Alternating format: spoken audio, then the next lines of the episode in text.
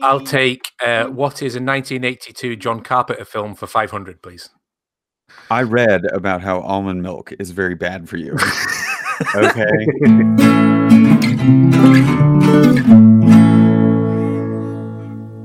It's a bit nutty. Hello and welcome. I'm Steve. And I want to be a motherfucking hustler. You better act somebody. I have no idea how to follow that up. Go on, Steve. And this is Fools with Tools, a podcast for the knowledgeable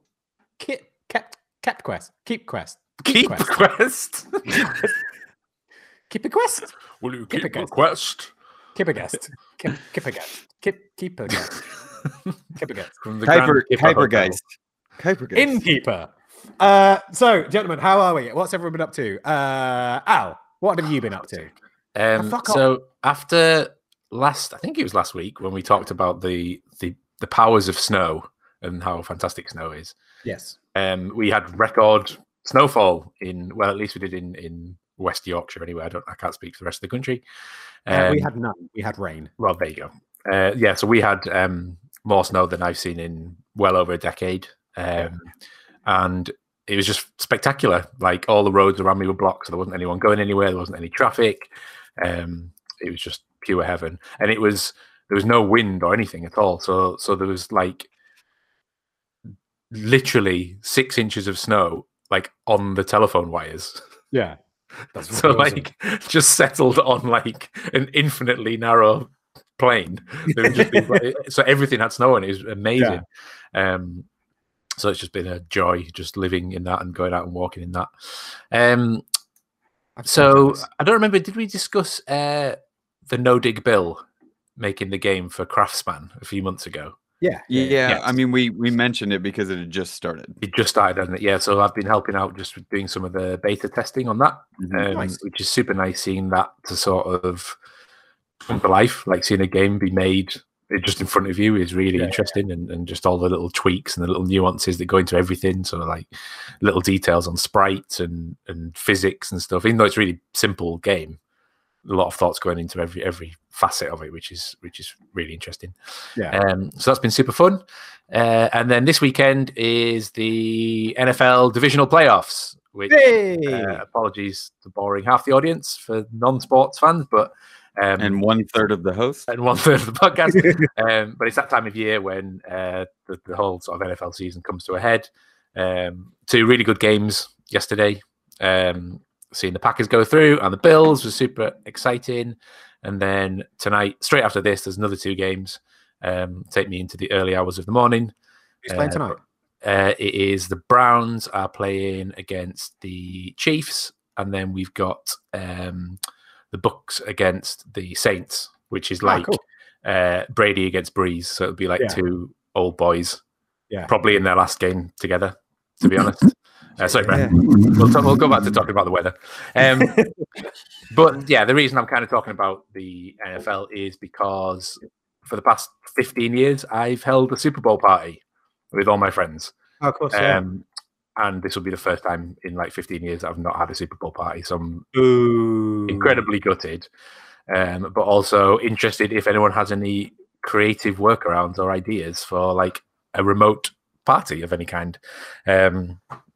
Whether that just be people getting drunk via a webcam, or like I don't know, like interactive cook-offs or something. I don't know. I just need something interesting to do in a few weeks' time for the Super Bowl, which is 3 weeks today. So, any ideas?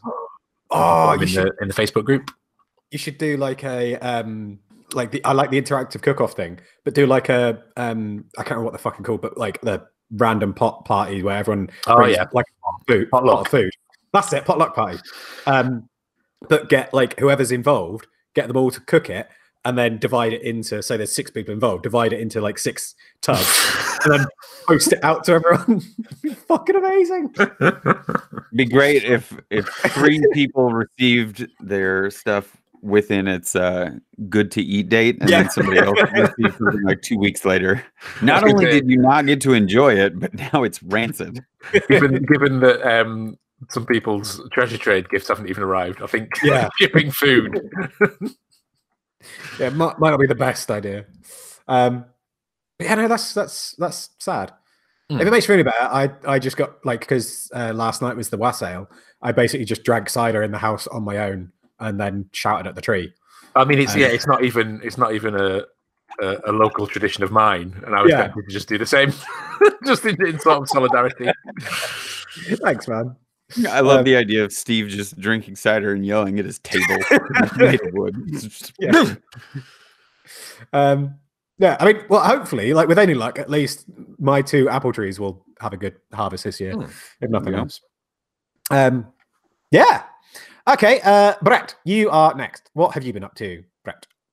Well, was that it for Al? I feel like there's always more with him. Yeah, no, it's been a long fucking week. Yeah. Okay, great. Well, I finished the post vise and swage block stand over the last few days, which was great.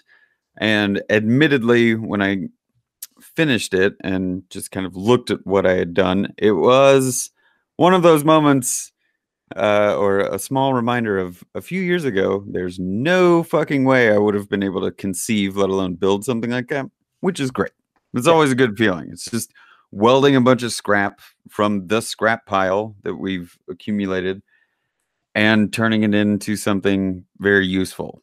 And I didn't really draw anything out. I knew I needed to do two specific things, which was hold the swage block and hold the post vise. And from there, no maths.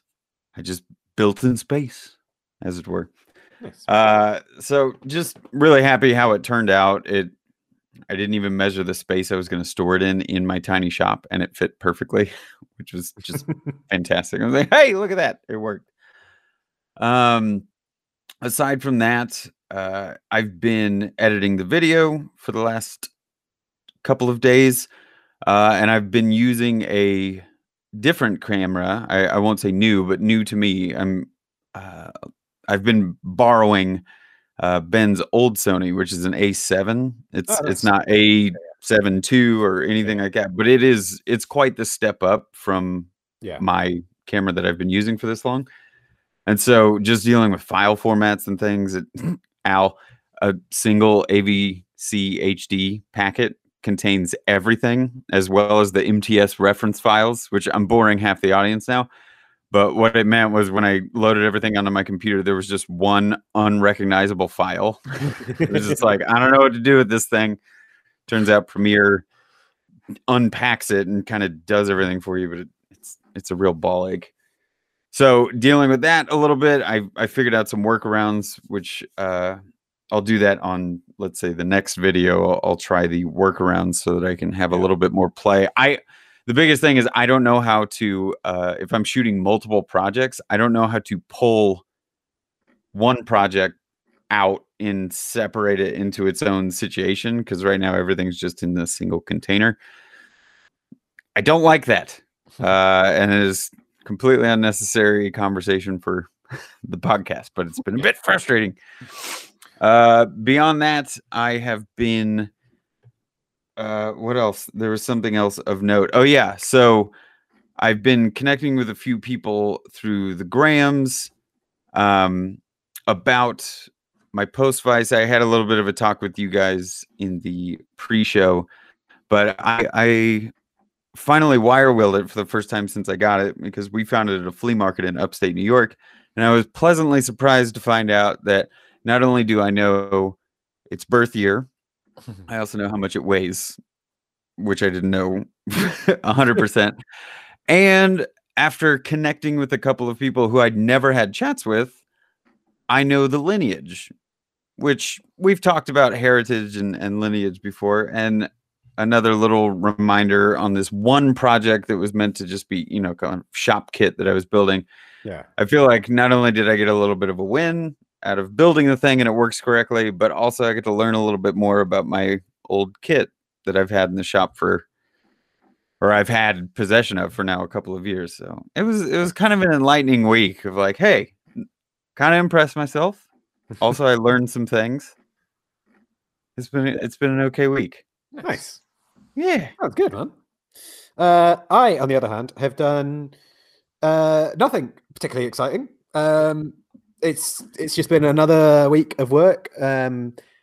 obviously last time we recorded, we'd just finished building the pan pod where we're going to move pan production to. And because of the way that lockdown's working and the fact they're all in different tiers, and Al is reluctant to be in the workshop at the same time as the rest of us because he thinks we're unclean. So what's generally happening at the moment is me, Joe and Jimmy are in Tuesday to Friday. And then Saturday, Sunday, the workshop is empty. And Monday, Al goes in and does what Al does.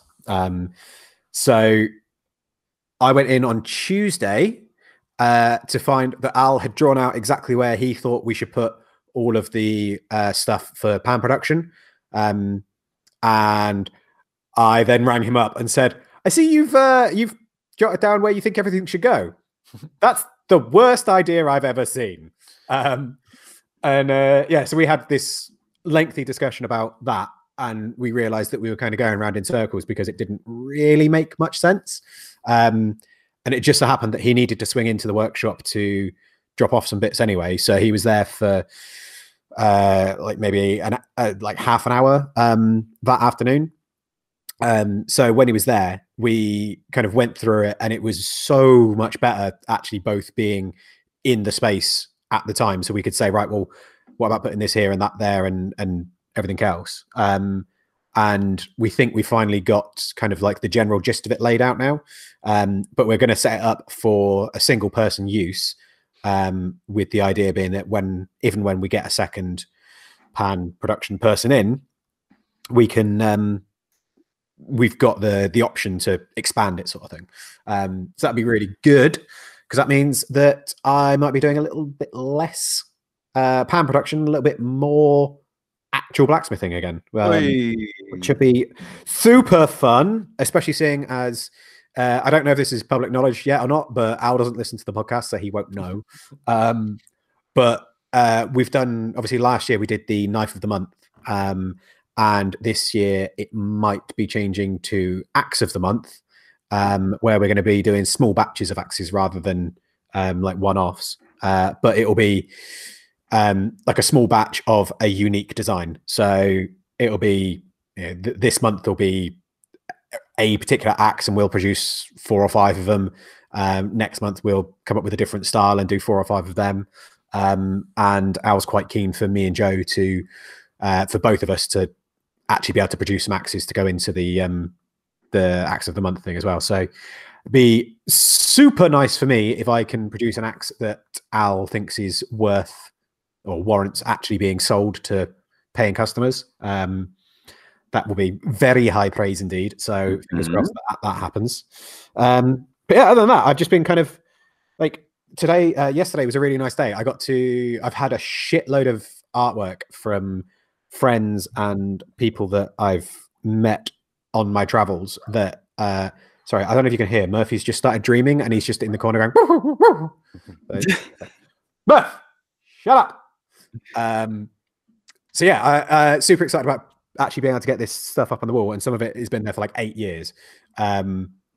So I've framed all that. I've got a couple of them already up on the wall. And tomorrow I'm probably going to be hanging a load more stuff on walls. And it's really nice because it's pieces that I'd kind of forgotten that I'd had. So it's like rediscovering I was going to say a thing, but that's exactly what it is. But it was really nice rediscovering all this artwork that I brought and was really excited about when I first bought it. So yeah, that was good. And then today I've had kind of like the perfect Sunday. It was really nice and chilled out. I made some delicious food, some cornbread again. I was going to say, I think I've perfected my cornbread recipe, but it's not my cornbread recipe. It's one I found on the internet, and it just works really well. But I've now got it in the right pan, and it's the right proportion of like crispy bits and gooey bits and num num num num. And the right pan, Steve. And yes, and the right pan. Yeah, that's what I mean. Like it's important, because it was the last time I made it. It was a bit too thick, and it was not quite. It wasn't right. But now it's perfect. What was the other thing I was going to say about today? Oh yeah, and lots of coffee. well, not lots of coffee, but I've had some really nice coffee today. And part of that was because I tried out a new cafetiere technique, which, and I'm going to try and say this without sounding like a pretentious dickhead. I'm probably going to fail. But there's a guy on YouTube called James Hoffmann who makes videos about coffee, and I can't think of anything more hipster, especially when you see him as well. Oh, God. Yeah, right? But he makes some really, really nice, like some really enjoyable videos. And one of them, he bought every piece of coffee making equipment that IKEA produced, sorry, and reviewed them. And if you get a chance, watch that video, because it's really fucking hilarious watching him get so annoyed about a dripper. Yeah, but part of that, he was talking about this cafetiere technique that he uses, or French press technique that he uses. So I was like, I'm going to check that one out and see what that's about. And tried it. And yeah, it produced a really nice cup of coffee. So I and then ended up watching some more of his videos this afternoon. And one of them was, it was 3 mistakes that he made early in his career. And the first mistake was overvaluing knowledge. And he was saying, like, he went out and he would buy every single book on coffee that he could find. Like, it didn't matter who it was by or what it was actually about. If it was about coffee, he would go and buy it. And, you know, he would focus all of his attention on that. He would focus really heavily on, like, you know, perfecting his latte art and doing this and doing that and blah, blah, blah, blah. And rather than, like, zeroing in on the things that are actually important, it was just that splattergun approach of, I'm going to take on everything and I'll be really good in pub quizzes about coffee, but still can't really make a decent cup of coffee, sort of thing. And I just thought it was a really interesting point, because I think it's something that happens within this community as well, where people, they decide they want to try a new thing, whether it's, you know, fine woodwork or blacksmithing or needlepoint or whatever. And people have this habit of going out and they just take on as much information as possible, rather than thinking about not necessarily just where that information comes from, but the actual value of that information itself. So rather than thinking about the quality of the information, they just go out and get as much of it as possible. And it's, I can't remember the fucking name of the weird curve thing where, you know, you think you know nothing, then you think you know everything, then you realize you know nothing again, and then you slowly come back up. What's that effect called? You both know it. I know you know it. Learning curve? No. I know that fucking...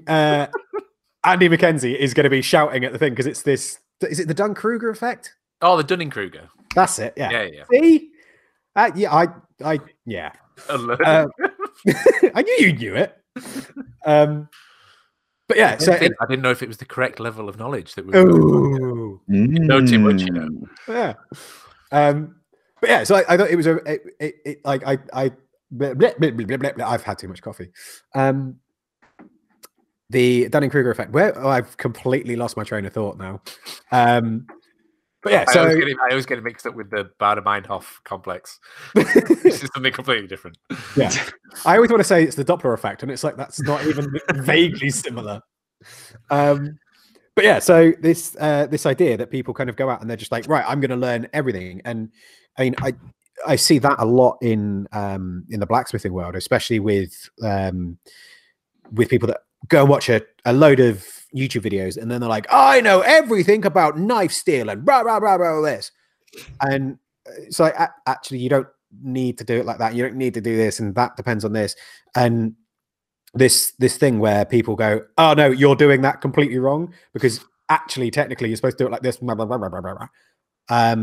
And it's the kind of the gathering of knowledge, but not of... experience, I guess. Like, and I don't necessarily mean like you have to spend X amount of hours at an anvil before you know anything. I just mean as in there's a big difference between reading something from a book and actually having that hands-on experience of how things work. For me, I think you're right to be wary of the word experience, because that sounds like it's only valuable if you've done it for a period of time. For me, it's the understanding part. Yes. Yeah. So you can have the knowledge, you can have all the knowledge in the world, but if you don't understand it, it's of little value. Yeah. Not just because you don't get it, but it's then really difficult to pass on that knowledge if you don't understand the why of it. Yeah. And the millions of examples of that, but like you were kind of talking about like a recipe, for example, like online, or a cookbook. Like I don't own many cookbooks. Like the only ones I do are ones that people have bought me. And from experience, like especially online, recipes are just utter bullshit. They're either lying, and I don't know why anyone would ever lie in a recipe, or they've never made the recipe before. And I see this over and over again, especially with like baking. You can tell that somebody's not made that recipe, and with the ingredients that they're giving you, the techniques that they're giving you, because they'll be talking about like a smooth paste or the thickness of double cream, and it's like there's absolutely no way that those ingredients would ever get to that consistency. You've clearly not made this recipe before. So I'm very wary of that, but again, that's just through experience. But one of the books I do own is Perfection by Heston Blumenthal. Yes. And I find his stuff like a bit theatrical and a bit over the top. But Perfection is all about understanding specific techniques and then dialing them up to the max.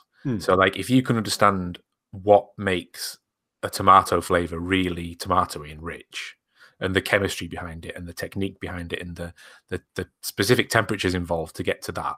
And it's all very chemistry and science. Yeah. It takes it away from the romance of the culinary world. But then he learns all those things and then feeds them back into it. Yeah. So he knows exactly that if you cook a steak that way, it is going to be tastier. Yeah. Regardless of who tells you to flip it or to cook it high or reverse sear it, you know, all these, like you say, varying opinions on the internet. Yeah. If you actually understand why, it just removes 90% of that noise. Exactly. And I think like if you understand that why something works like that, and whether that's down to the chemical level or just a more broad overview of why something does that, that means that you can tweak it to your particular taste or your particular wants or needs or whatever. I think far too people, they will latch onto this singular idea of like, oh no, it has to be done like this because that's the way it's done, rather than going, oh, well, I understand why it's done like that, but I want to slightly tweak it because I want a little bit more tomato and a little bit less steak. So I'm going to do it like this. And like I think that is the key, is it's understanding the why. And that's why whenever we do the classes, I tend to spend a long time going through like, right, this is what we're going to do. And this is why we do it like this. There are other ways of doing it, but we're doing it like this because of this. And that just as you're talking about like hipsters and hipster coffee. Yeah. I was with funny enough, I was with Turdworks actually. We went on a night out. Yeah. And we ended up in one of these like hipster beer bars. And I can't stand like the IPA trend. It's just offensive to me. And I was just like, I reluctantly went up to the bar and was like, do you have anything that's not like overhopped to death? Yeah. And the guy was like, why do you not like beer? And he was like, really? And he obviously like, he'd obviously got all his information about the craft beer trend, which is all just heavily hopped IPAs. Yeah. And that's all it is, because it's really easy to make an IPA. So anyone can make IPAs. So that's why a million craft breweries pop up and they all make IPAs, because it's a really low risk beer to make. Yeah. There's not a coincidence. And it's like, that's not the only thing that makes a beer taste like beer. Like you've got the grains that you're using, you've got the where the water's from, you've got the yeast strain. Like more than anything, you've got the time that you do the different processes, and the temperature are all fundamentals of beer. And that's why every beer from every part of Germany tastes different, and every you know, it's like and so his assumed knowledge level, and he was being really snooty about it, and like talking down at me as if I didn't know what beer was. People like that. And it's like, no, you don't understand the fundamentals of beer. Yeah, you're talking about the aftershave that people put on at the end. Yeah, you know, not the actual thing that people have been making for 500 years. What a colossal knob! Yeah, but that like captured that whole idea of like your idea of knowledge is not knowledge; it's information. Yeah. And I think that's something that, people really, I think that's why I tend to kind of lean on the experience example, because it is so easy for people to say, oh, well, I read this article that says this, this, and this. And it's like, okay, that's great. I've done that 1,000 times, and I can tell you that's utter bullshit. Like, it doesn't work like in a real world example. I mean, the amount of times that you'll see, say, recipes and things like that. And recipes is a great example, because I know for a fact, if something says cook for 25 minutes at 200 degrees, then actually in my oven, it's half an hour on 220 degrees because my oven's shit. And I think like that, yeah. And but if you have that experience, then it means that knowledge of like how this works and why this does that. It means, you know, you can go into another kitchen and you can use, you can feel at home straight away, because it might not all be set up exactly how you are or how yours is, but you can still you can tweak it to that current setup. It's like being able to go into someone else's workshop and be able to make stuff, because it's that whole thing of like, oh well, if you do everything with a jig, then not that there's anything wrong with jigs. I fucking love jigs, but if you're doing everything with a jig and everything's set up just to do that single process, and you don't understand it and you're not able to tweak it, then yeah, it's problematic. Well said. I think this is one of the points that gets to me, is the ability to go to somebody else's shop, because even when we're talking about recipes or, hell, Steve, knife makers and the science of knife making, which is like baking to me, because it's just so, it's regulated, right? It's like this long, at this width, what's your material, whatever, all that stuff. The thing that always frustrates me is having these chats where you're trying to gain knowledge from people, and they regurgitate all of this stuff that they've either read in articles or in books or whatever the media source that they're actually grabbing this information from. It's not that it's presented in a way that it's like, this is fact, this is the only way that it needs to be done. It's more, there's no leniency for, well, I get that that's how you do it because you have an even heat kiln and scientific equipment that regulates all of this stuff.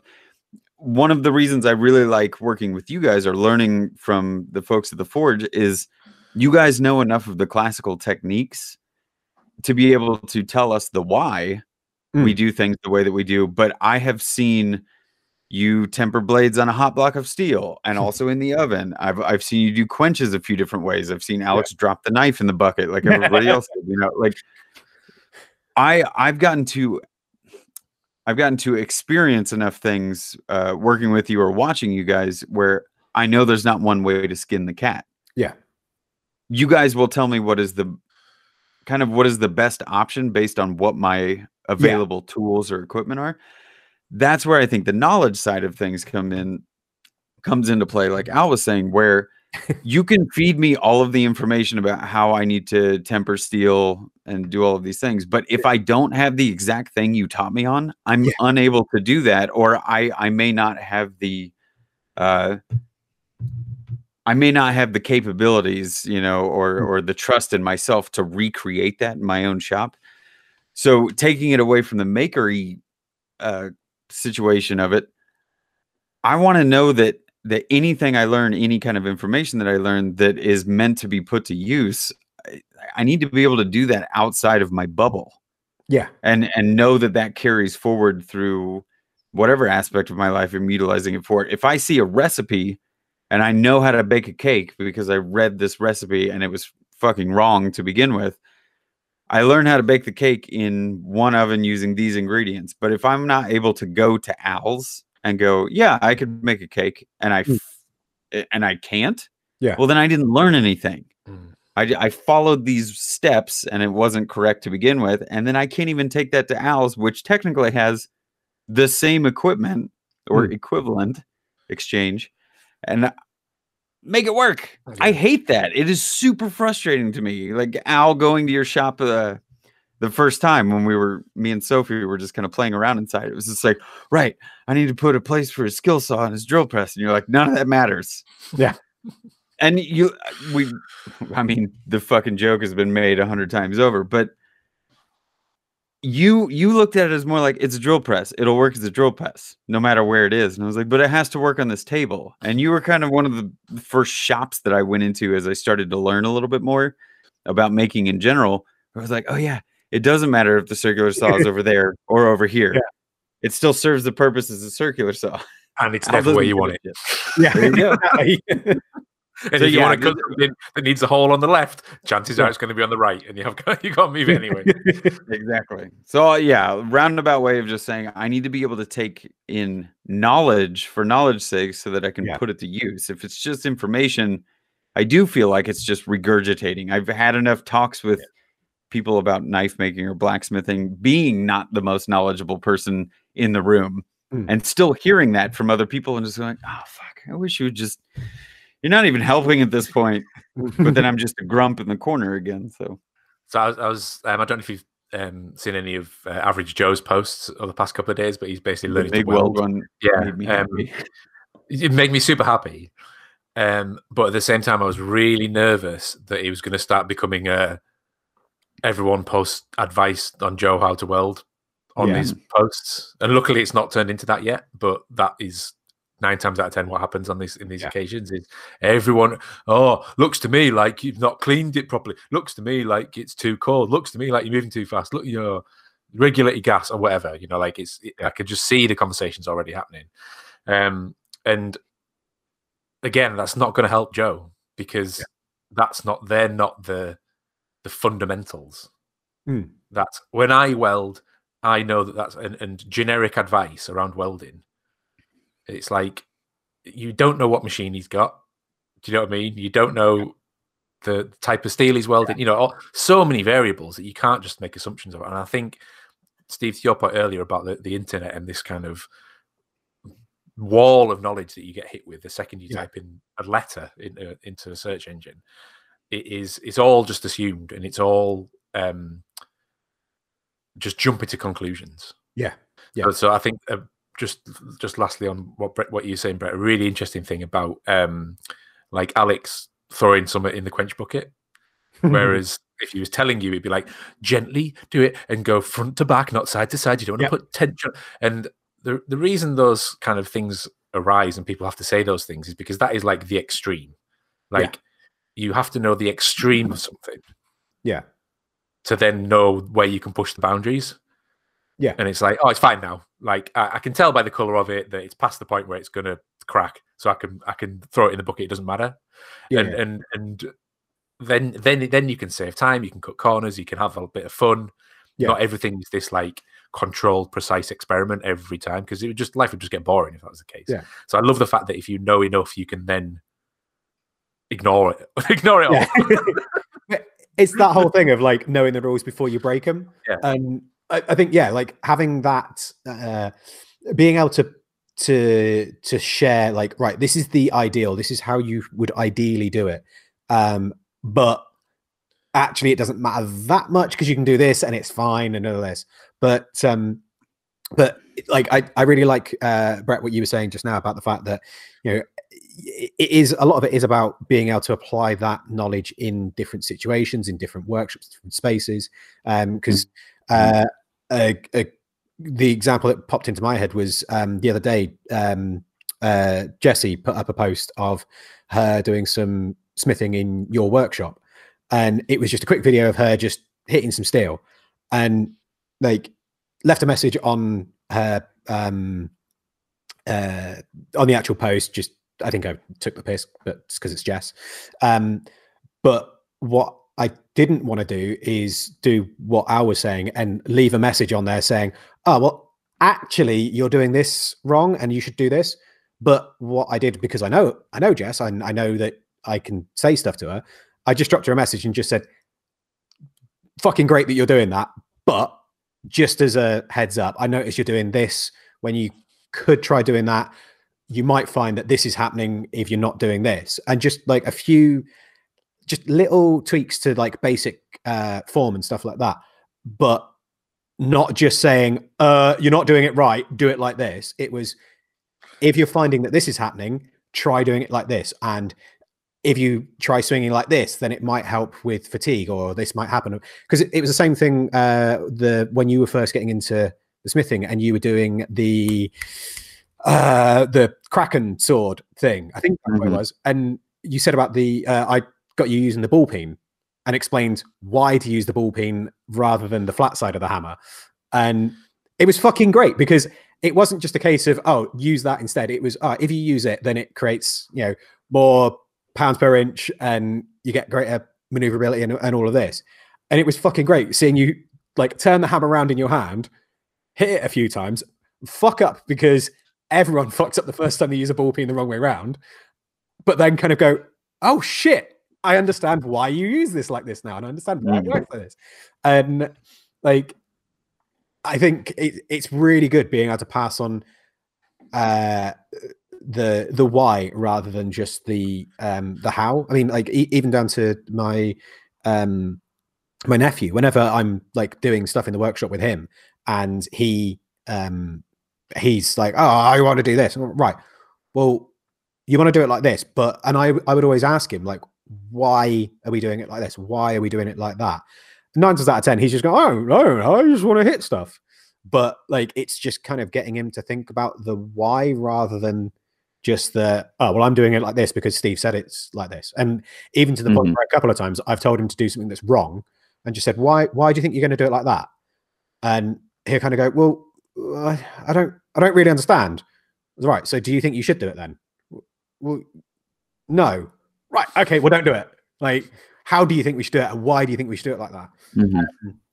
So yeah, I really like the idea of kind of asking why a lot. Yes. Well, that takes me back to the game theory conversation that we had a while back, you know, where it's when developing a product or that mindset of starting with the why rather than the how and what it is.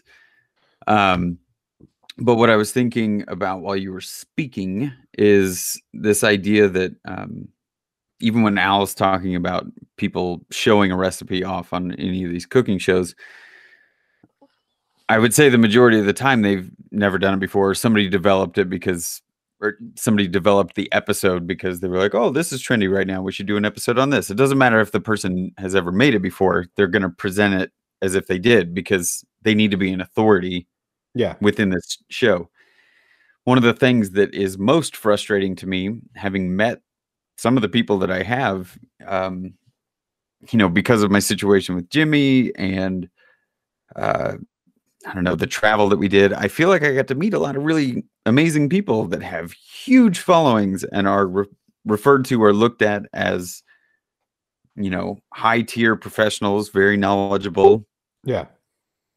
And I also have gotten to interact with some of those people kind of off stage a bit. Yeah. To the point where they very openly admit they've never done that thing before. Or they've never built that thing before. And maybe it's a tool they've never used before.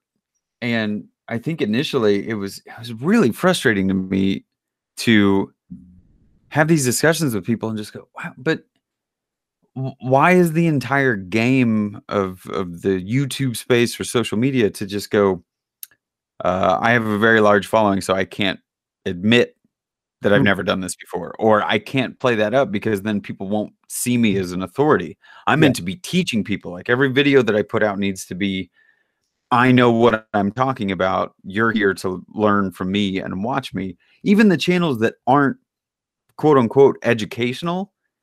You think about the DIY or like the home reno channels or any of these really successful channels where we may not know the people. I'm speaking specifically of our kind of outside of our circle. I've seen some of these videos. It's like, there's no way that person knows what they're doing. Yeah. But the magic of editing and presenting themselves in such a way because they're good enough at working the camera, you know, and talking the talk, but not walking the walk. I get really frustrated by that. Because it is inherent that's what social media is. You know, we see what they want us to see, and we are shown a very edited down version of what is a learning experience. And I know we've referenced this before in talks where I want to see the learning experiences. It's why we had some chats about Laura's videos when she was showing projects that would not work, you know, or that would fail. I want to know, I guess for my own sake, that the people that I'm following or the people that I'm looking at as a knowledge base or someone that I can be educated by really knows what the hell they're talking about. And it's this idea that we all watch videos. We all take in this wall of information, as you said. We are presented with all of the stuff. These are the people that have figured out a way to parse the information down. They're good enough to put it together and, you know, kind of put the Legos together to build the thing. But I don't know that there's the engineering behind it, the why, how did I do it? And can I do this without the other tools? I feel like I've watched some videos where it's like, I'm going to show you how to make this thing. Oh, they've clearly never made that fucking thing before. Yeah. And not only that, they have a new tool sponsor and they have 15 tools they've never used before. And now they're going to show me how to make this thing. So I have the give and take with like, well, I want to see how it's made. Well, I'm not going to get a Festool case of 15, you know, tools together. And they seem very specific to this project that's being done. So now, like, it just loses me along the way because I don't feel like I'm actually being presented with knowledge. I'm being presented with information and the wall of stuff, but I have nothing to gain. And it's not valuable for me to give my time to that. Yeah. And it's unfortunate that we're biased, or I'm biased. I'll put it totally on myself. I'm biased or jaded or whatever, you know, condescending term you want to give to me. I feed for knowledge and I am such a sponge, but I want to know it's coming from the right place. And I have made the mistake of really investing in, say, school or classes over the years, or even just YouTube channels. And I'm like, oh yeah, this person has a lot of knowledge to offer, or I'm going to be educated by this. And then I watch 5 or 6 videos and then realize that I totally went down a rabbit hole of nonsense. And I really gained nothing from them other than possibly some background entertainment or some white noise. Yeah. And I don't need more of that shit in my life. Yeah. I mean, I really like the way that you kind of put that, because you see that with a lot with like vloggers where they're doing like, it's always a fucking tiny house or, you know, a camper van that they're converting into a house to live in forever or whatever. And they're like, we've never done this before, but follow along with exactly what we're doing. And people watch it, not for inspiration, but they watch it as a how-to. And they go, oh, well, if they've done it like this, therefore I'm going to do it like this. Because people, there's this innate trust that if you're putting information out on the internet, whether that's in a video or in a podcast or in a blog or whatever, people assume that you must know what you're talking about because you're on the TV. And, you know, this fucking magic rectangle that we're all staring at is somehow qualifies you to know what you're talking about. And it's bullshit. Like the amount of times we've said, we're all just dickheads in sheds. Like, we don't know what we're talking about. Don't listen to what we say. But there is this, this thing, like the example I'm thinking of is mostly with like the amount of camera equipment reviews and editing techniques and cinematography and stuff like that that I've watched over the last couple of years. Oh my God, that's such a ravine of nonsense. Yeah, exactly. And there's so much of it out there that is just utter horse piss. And it's just people saying stuff because they're using the right words and they know what the general consensus is to the thing, so they're just going to stick with the same opinion that everyone else has got. And like there are people that I watch for kind of entertainment value that do stuff like that, but there are 1 or 2 people that have, to be fair, generally smaller channels, but then, you know, their quality might not, like, I mean, there's one guy, I think it's Dave Keenan or something. He's an English bloke that's got a little spaniel that constantly appears on screen. And I really enjoy his his product reviews because they're no bullshit. He doesn't sugarcoat stuff. He says, yeah, this is really fucking good, but it's £1,000 and the one that's 300 quid does almost exactly the same thing, except it doesn't have this one little feature. So unless it's that important to you, don't fucking bother. Like, it's not a, oh, well, this is better because it's more expensive thing. Like, that's why if I want a genuine film review, I go to Al, because I'll be like, Al, what's this film like? And he'll go, oh, shit. But everyone says it's brilliant. And I'll, fucking dog shit. Like, and that's what I love about Al's film reviews, is they are generally... Al's film reviews. Yeah. I mean, but that in itself is relative, because I'm reviewing it from the point of view of, will you enjoy it? Yeah. And I think this is one of the big, like, dangers of so much information at hand. Like, yeah, I remember back in the day when all the information that you could find was on a CD-ROM called Encarta. You had to put the disc into a PC search for the thing that, you know. I want to find out about the 1962 Olympics. Or whatever. I can remember when that was all on a book. Olympics. And that was how you found out about that stuff. So you weren't bombarded with not only too much information, but also just like any source, like any to Brett's point, like anyone can know anything now, apparently. And that's really dangerous because, and I don't mean like freedom of information and people should be allowed to know stuff. I mean, people as sources of information is really dangerous. If you have no credentials, it's like the reason Wikipedia is kind of relatively trusted on the large part is because it's academic and it's audited and it's reviewed on a regular basis. You know, you can change the page on Michael Jackson for a short while for a laugh, but it's going to get changed back because people actually want to uphold genuine information. So for me, the biggest challenge is, how does one determine what is valuable information and what is like useful knowledge? Because I'm trying to find something out, be it say like an electronics project, and I'm totally winging it and I don't know what I'm doing, but I'm kind of just brute forcing it, and if I need help I'll go and look online, and there'll be 100 things online and they're all doing different things, and some of them absolutely will not work, some of them aren't even using the right thing, some of them are bullshit, some of them have an English title but the whole video is in Indian, you know, like without wasting hours and hours of time, how are you supposed to navigate that swathe of information and know what is the valuable stuff? I mean, how are you meant to do it?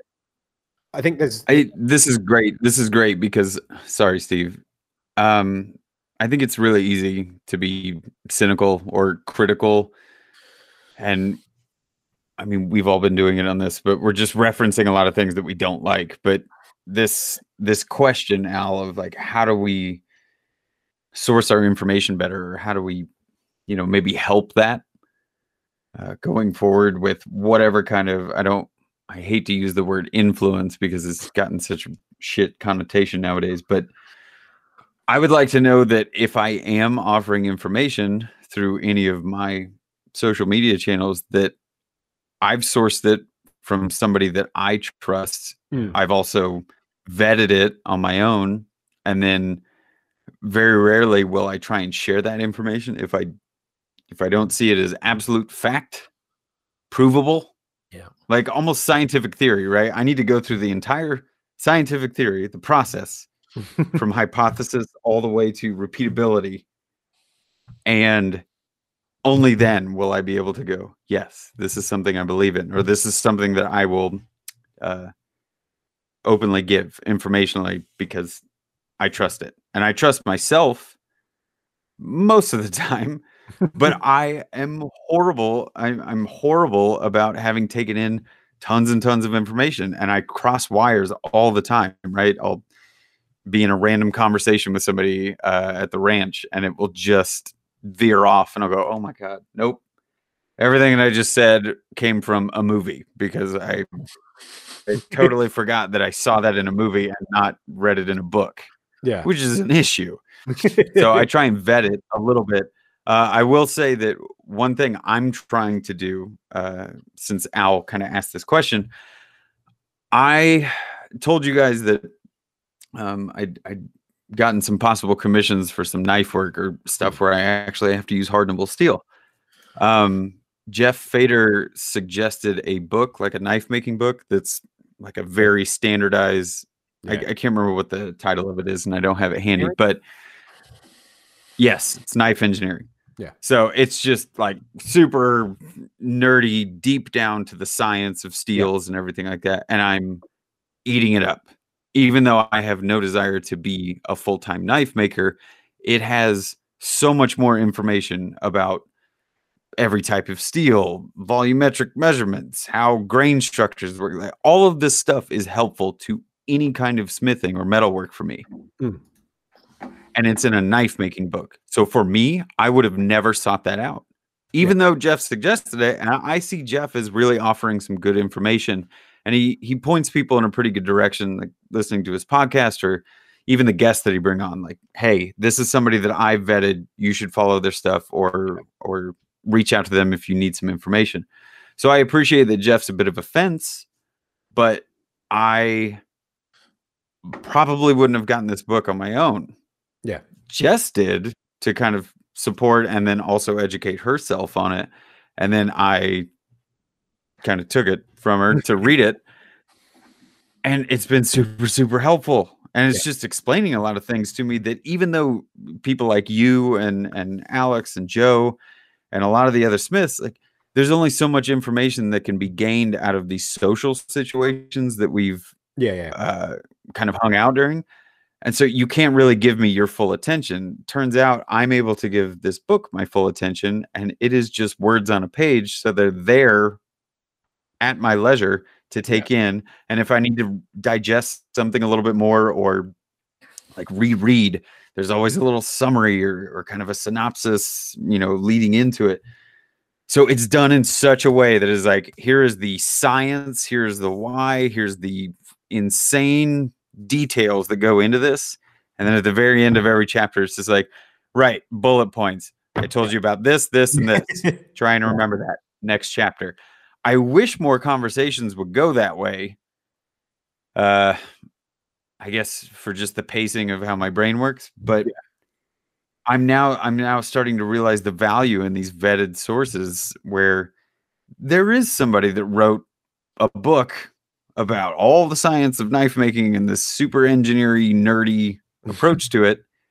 And that speaks to me more than going onto YouTube and going, how do I make a knife? There's going to be tens of thousands of videos out there, and they're all going to be completely different.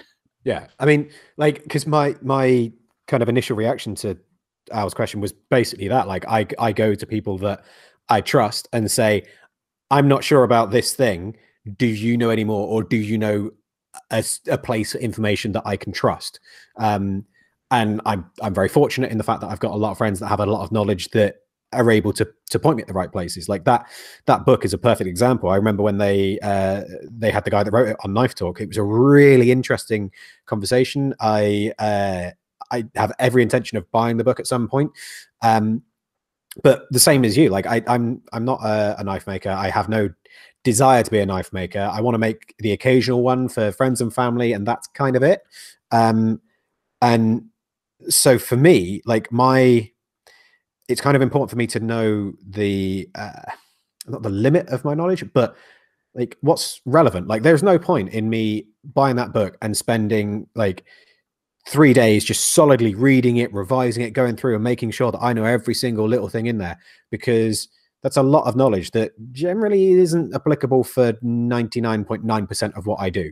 It's the occasional thing that I might go, oh, actually, that's quite a good point. But interjecting within that book, they even make it a point. Whoever the author was, it's just like, everything that I just told you in the last two paragraphs doesn't matter 99% of the time. Exactly.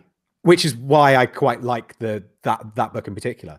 But yeah, like, so I'm in no hurry to get it, and I know that if I have any queries, particularly with knife making, beyond my current knowledge, I've got Joe on hand, and Joe knows plenty of shit. Like, he is an encyclopedia of knowledge because it's something that truly interests him. So he, you know, he makes an effort to go out and find these sources and read these things and discover that knowledge. So I can kind of, I can use him as my own personal Wikipedia. And I don't have to sit and read through a book to get the bit of information that I need, because like I say, that entire book, and I'm going to use like one or two bits from it, whereas I could just ask Joe. And I think it's, like I say, I am going to get the book because it's a genuinely really interesting one, and I think it's great that you're reading through it at the moment. But that's a almost like an enjoyment learning thing rather than a I need to know this for what I'm doing. And I think that's one of the other things is a lot of people kind of think that they need to know everything before they start working on a project, and you don't. Like, most of the time, most of what you learn whilst doing it. You figure out how to do that one thing, and then you expand on from there. Like, you know, you don't learn how to cook a souffle for your first dish. You learn how to make a sandwich or fry an egg, or both something. Of which are better than souffles anyway. So, well, yeah, souffles are shit. Sandwich and the egg. But yeah, you start with those simple basics and you build up and you get the knowledge as you need it. I think if it's that whole deal of like going, oh shit, I don't know what I'm doing. There's too much to learn. I can't do it all. It's like, well, just baby steps, just little tiny baby steps. Do a little bit at a time and kind of build on it from there and expand your knowledge as and when you need it. Don't worry about getting everything in your head straight away, because generally most of it isn't going to apply to what you're doing. You only need to know the thing that's relevant to what you're doing. And as long as you understand why that thing is relevant and why you're doing it, that's all that matters. I think the relativity is really important. Yeah. So like context and relativity, because all the knowledge in the world is irrelevant if you're doing something just specific or niche or unique. Like if you're doing it yourself, I mean, people will pass it off as instinct. It's like, it's not instinct. You just, you've done it enough times that you know what it should sound like, or what it should smell like, or what it should look like. So instinct is just essentially experience, and that is knowledge. But that information is just, it's back to school. Like I was studying maths and further maths and physics and all this stuff at school, and just the amount of data you're just bombarded with and information, which is never going to come back to you, and there's no context. It's like in 25 years' time, you are going to be working here doing this, and the latest technological trends are going to be this. It's like, no one knew that. Nobody knew 25 years ago when I was studying at this that they were going to be on 7 nanometer transistor chips on processors in the year 2020. Like there was no context to any of that. So putting value on information when it's not relative is a really difficult thing to do. Yeah. And so even like our advice now is almost like irrelevant, because it's like the people listening, their circumstances are totally different. And there needs to be some, and it's kind of, it was harking back to the question I was asking, is like, how do you have that judgment? Like, because you guys are saying, oh, I just trust the guy. I trust Chris Cash because he knows what he's talking about. I trust person X. I don't trust Chris. I don't trust Chris. Bad example. But you know, what if it's something that none of your friends know how to do, or you're reaching out to a completely new source for information? I'm finding that a real skill now is not necessarily disseminating that information or understanding it. It's judging it. Yeah. Like the judging of information has now become like a real skill of mine. And that goes to like work. So at work, if I'm auditing something or researching a new client or a new project or something, and I have to learn about male incontinence pads for a brand I'm working on, which is something I've never known about, I've got to go through an entire planet's worth of information, and you know, effects triage on it, because I don't know what's right or wrong. So for me, the main thing is like, can I tell whether this is good knowledge or not, good information? Oh my God, I just had this full-on flashback to school. Not university, because it was everything leading up to that, but test taking ability. Like my sister, I'll just use myself and my sister as an example, but I was always good at taking tests because I was able to use deductive reasoning or what have you when you don't know the answer. So this is reminding me of my sister was never good at taking tests because she was really great at digesting information and then knowing the answer. If she didn't know the answer because she hadn't studied it before, it hadn't been presented to her, she did not know how to figure out intuitively how to find the answer on said test, right? And that could expand out to real life, but in this very, very specific example, some of those tests were timed. You know, you had like 2 hours to finish this multi-choice test thing, and it would take everybody constantly. Always, you take the entire time and you didn't answer 20 questions, which sucks because it's going to screw up your percentage on the test that doesn't mean anything in the end. I was really good. I don't think I ever had a moment where I didn't finish a test because I was like looking at the clock or I had a watch on and I could deduce what was probably the correct answer based on like, oh, I know it's programmed in from a computer, but they're not going to have 3 letter C answers in a row. So this one's got to be different. So just out of 4 answers, I've got a 25% chance of getting it right. And even just being able to do that kind of thing stops you, or sorry, it doesn't stop you, right? You could either attempt answering the question and have a 25% chance or not answer it at all because you are too afraid to fail.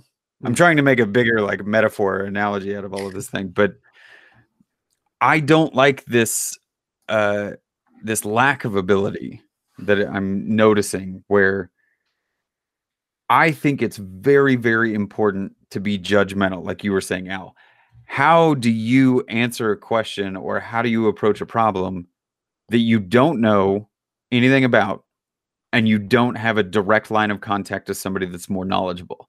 So if you're figuring out male incontinence pads, I can only assume you can go on Google and look up some information about them.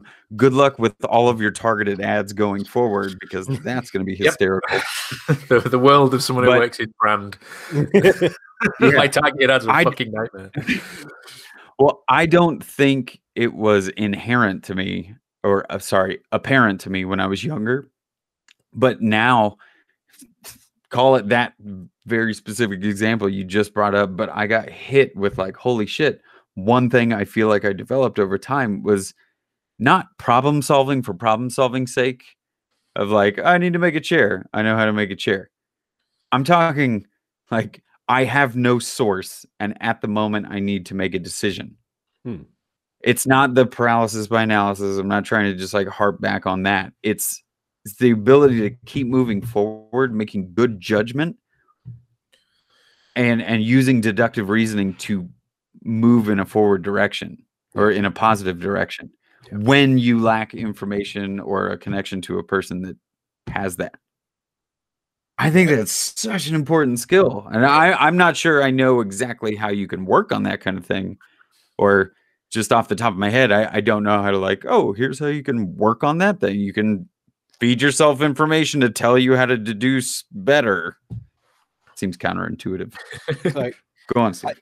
I think like I find this is a really interesting thing, and this harks back to my IT days, because I can remember being sat in an interview and I was told about it afterwards, but the guy that had gone in for the interview before me was asked the same question and gave a completely different answer.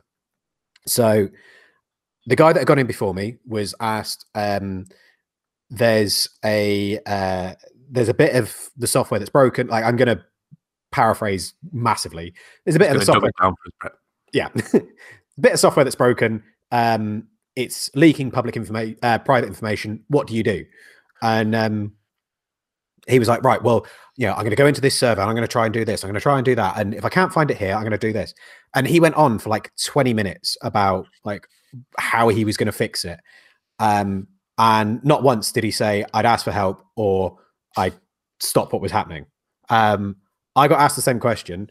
My answer was, or the first question I had is there a big red button? And they kind of went, what do you mean? I said, is there a big red button I can press that contacts everyone? And they said, no. I was like, right, well, the first thing I do before this happens, I'd program in a big red button that I can hit, which actually, as it turns out, we made a physical big red button that sat in the sock office that we could hit, and it just paged everyone. It got used a lot. But I said I would shut down that server, or if I knew where it was coming from, I'd shut down that server. If not, I would shut down everything, because in an enterprise business, leaking private customer information is a massive no-no. So I'd shut down everything. I would page anyone that could help. And if I didn't get a response, and whilst I'm waiting for a response, I would get on Google. And that to them was the best answer I could give, because it showed that, A, I was willing to admit that if I don't know the answer, I'm not arrogant enough to think that I'm going to find it on my own, but also that that I was aware that Google exists. And for anyone that's ever worked in IT, that's 99% of your job is understanding how to ask Google the right question. And I think that's a really important thing, not just with Google, but in general. Like it's understanding what your problem is and what your question is, and being able to Google that or ask that question. Because like, Al, I can ask you, how do I fix my radio? And you'll go, I don't know. Whereas if I say, this button isn't doing this thing, but everything else around it is, and I'm not quite sure if it's this. And you'll go, well, have you checked to see if the solder's come loose? Oh, right. Okay. Yeah, I'll try that. Like it's about understanding that the information that you get back is only as good as the question that you ask. Do you mean the case is broken? Do you mean the LCD display is broken? Do you mean the speakers are working? Yeah. And that, detective, is the right question. Well put. Yeah, that's exactly what you did, Steve. That just, I'm replacing the word Google in your line of thinking with just communication in general to another person or whatever your source is, where getting good at asking the right question. Yeah. We've talked about it before in my little smart kids class, those red herring books that our teacher used to do. They used to be these deductive reasoning things, and I was fucking ace at them. And I love doing them, but it was because I knew the right question to ask. Yeah, I think I've gotten worse. I gotta get that sorted out. But I think there are moments where I really do a bad job of asking the right question. Yeah, which leads me to just talk in circles about a thing. Yeah, like in Al's shack. I'm gonna keep bringing up this example of like, hey Al, where do you want me to hang this to have the most utilized situation for you? And he's like, doesn't matter. Snap, like throws a screw in the wall. I didn't ask the right question, which was, doesn't matter where I put this. No. Yeah. End of discussion. Yeah. In hindsight, it's so important. The correct question would have been, Al, what's your next project? Oh, right. Yeah. I'm making a giant stone henge in the garden. Right. Well, it'd be really handy then if the circular saw is near the door, so that you could put on a, that's more a reflection of my workflow. I love that could be the takeaway from all of this, or at least from my perspective, it answers Al's question really well. How do you vet information, or how do you how do you get more quality out of what you're looking for? Do a better job of understanding the question. Yeah. And ask the right questions. Yeah. And I think it's a really important thing, is asking the right question, because it's so often that, like you say, people will, sorry, I just keep hitting my mic. It's so often people will ask what they think of as a simple question, because they have, as much as people will go, like referring back to what you were saying earlier on about people assuming that someone else has the same tool, the same welder, the same whatever. People, when they're asking a question, assume that people already know the specifics of the thing that they're asking. So to bring up the example of the radio, like if I say, ow, my radio is not working, I assume you know all of the things that I've tried and what I've done. Whereas if you qualify that information, that question with the correct information, you can get a far better answer. And again, it comes back to understanding why you're asking this question. I mean, something as trivial as Google search terms. Yeah. It's literally a job. You can be employed to know, like, SEO. Yeah. And like, I think one of the guys was asking for adjustable feet. Like, where can I buy adjustable feet from this store? Like, for furniture. What, he doesn't like his shoes. Yeah, he needs some inserts. And it was like, oh no, they're not called adjustable feet at that store. They're called twist legs or something. Yeah. And just knowing that brings up all the correct search. And it's like, I assumed that they'd be called that because that's what they're fucking called. And everywhere else on the planet, they call that. It's like, no, because I know at that store, they're called this. Yeah. It's like, all right, there they are. Yeah. And so it's almost like you need a secondary knowledge to find out that knowledge. Yeah. Forever at work, I'm asking, what do Americans call this?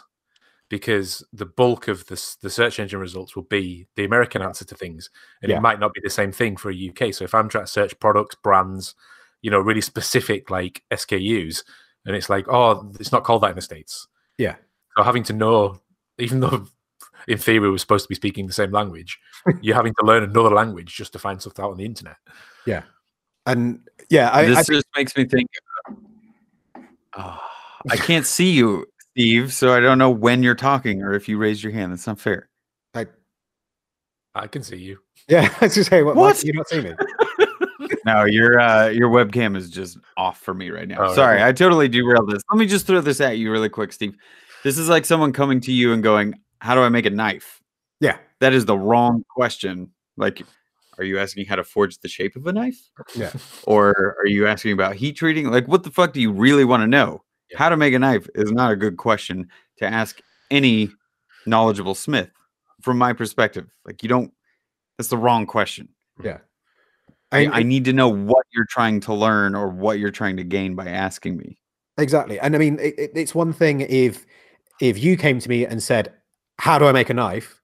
Whereas because I know that you have a shitload of knowledge already, so I can gloss over a lot of stuff. Whereas if random woodworker A came up to me and said, Steve, how do I make a knife? Then there's a whole load more stuff that needs to be explained.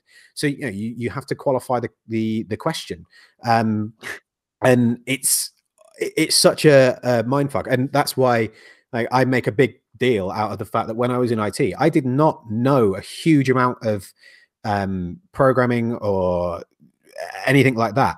I was just really fucking good at Google, and that's why I was good in IT, and that's why I was good in my job as a go-between from the techie guys and the business guys, because I was able to explain stuff in a way that both of them would understand. And this again comes back to one of our favorite subjects, which is language.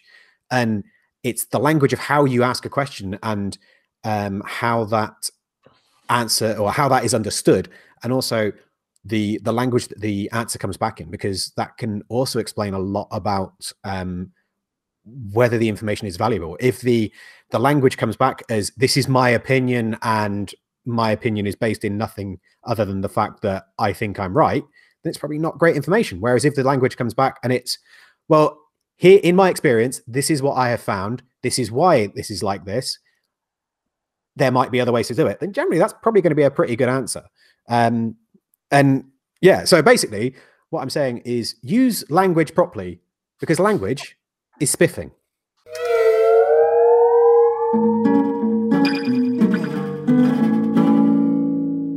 People that we think that are spiffing.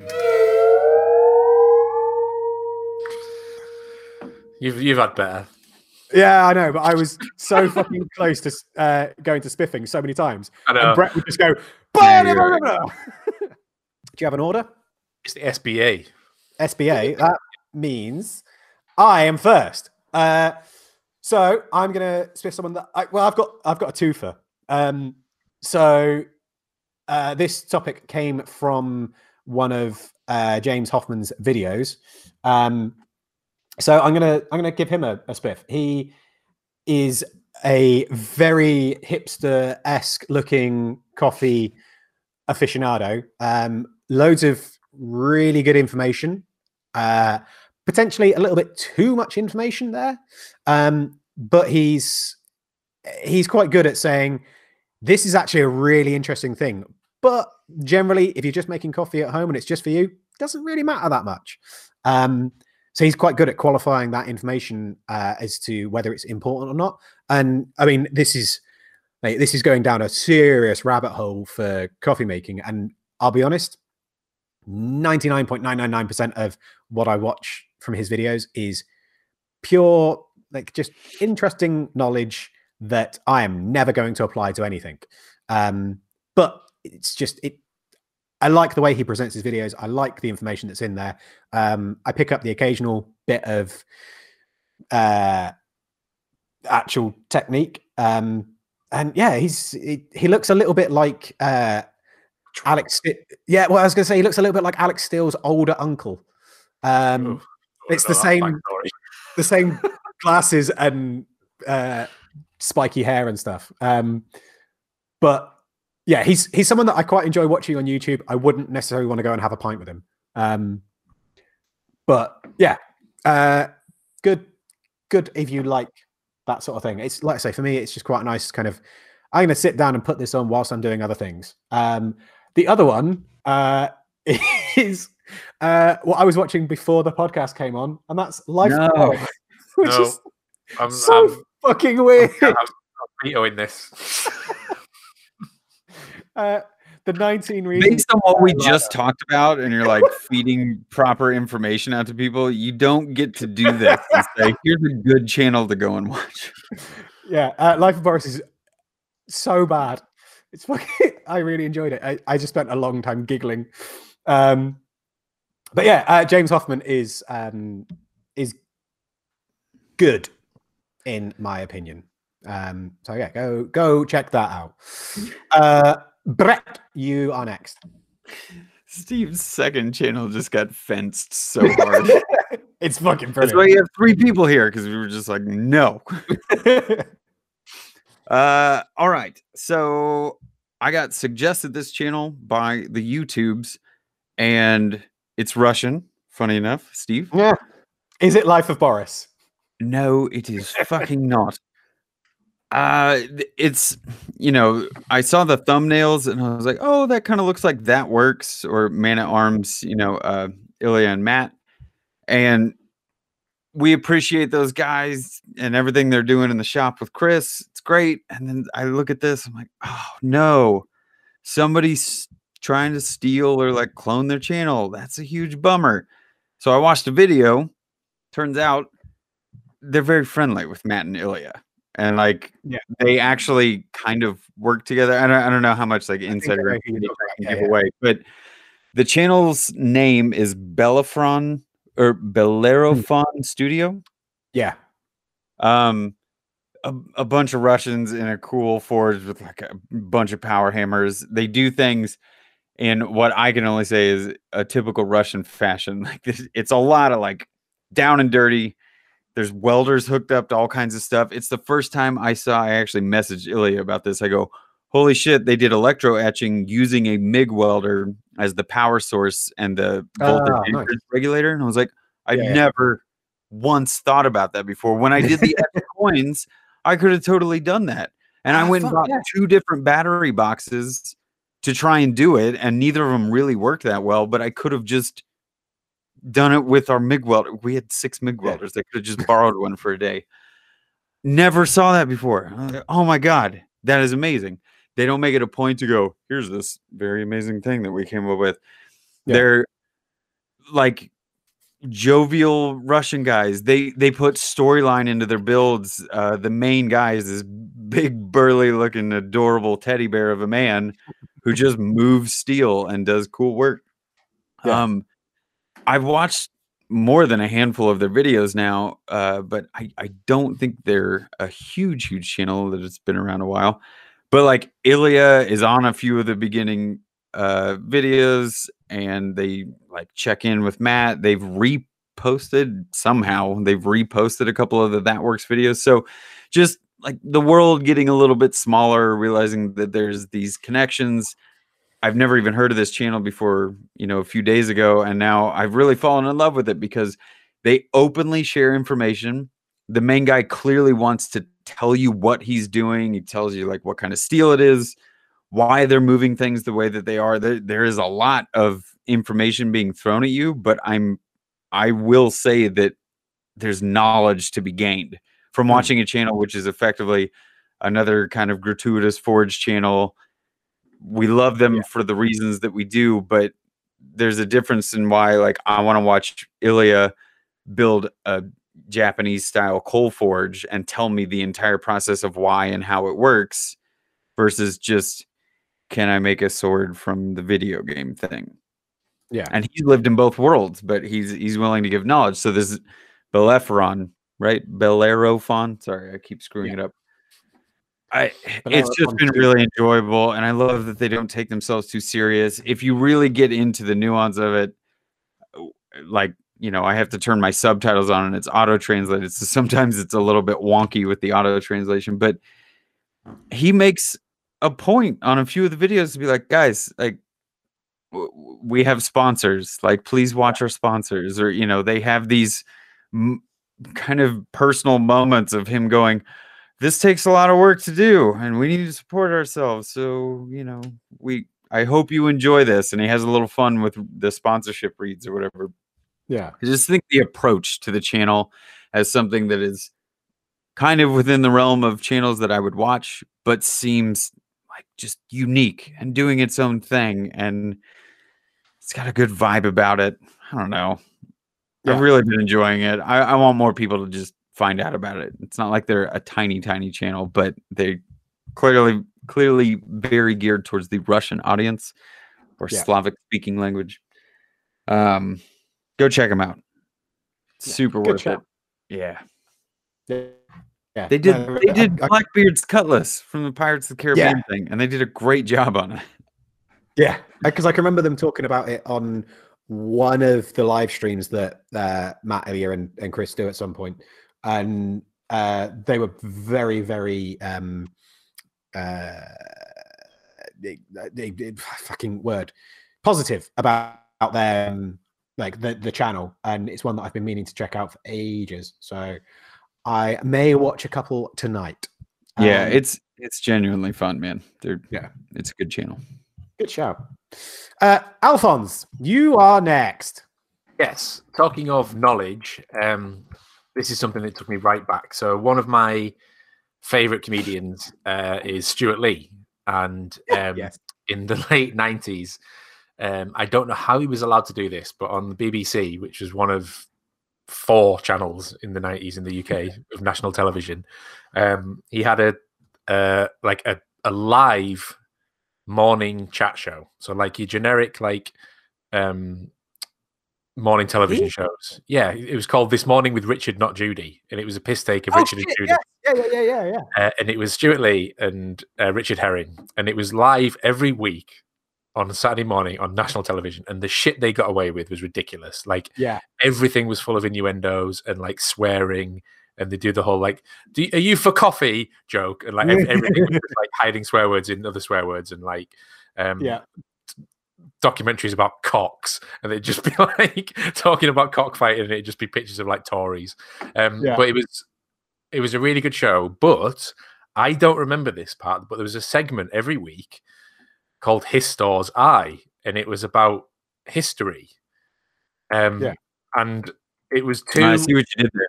It was two pirate crows in the crow's nest of a boat, and there were puppets in the crow's nest of a pirate ship, and they would explain history through the medium of bird-related puns. And each week, it was like 5 minutes long, and it was the greatest fucking thing I've ever seen. And I've just been religiously watching it over and over again for the past week because it's amazing. And they just do like, you know, this week we'll explain, you know, this the Battle of Hastings or something. Yeah. And they'll go back in time, and it's like a proper kids' TV show, but it's just totally made up, and it's them two dicking around with these two. projects. But it's like really fun and really kind of like, you know, oh, that sounds so enjoyable. Innocently like produced, and it was really fun. So if you've got, you know, half an hour to spend, there's a YouTube playlist with them all on, and it's just brilliant. And there's so many bird puns that it's just it had me in stitches. I've definitely just started the playlist. And it's pirate related, so what's not? Yeah, yeah, no, that's a great shout. I haven't watched Stuart Lee in ages. Yeah, no, really. Remember how we started the Shanty Talk thing, guys? Yep, exactly. Yep, bringing it back. I'm not. We did a first fishing TikTok. No, not at all. Yeah, no, that's a fucking great shout. Anything with Stuart Lee is okay in my book. Cool. That was very high pitched. Any other business? I got a couple of sections. Have you remembered the one from last week and the week before, and possibly the week before? No, but they'll find their way through. Yeah. One of them is very specific. If you have Amazon Prime, specifically in the UK, but maybe elsewhere. The Guardians is on Amazon Prime, which is Russia's answer to the Avengers, and it's fucking glorious. Watch the subtitled version if you can, not the dub, because the dub is horrific, as with most English dubs of content. But The Guardians is on Prime, and it's amazing. If it, even just watch the trailer, and if that doesn't make you want to watch the film, then you're dead inside.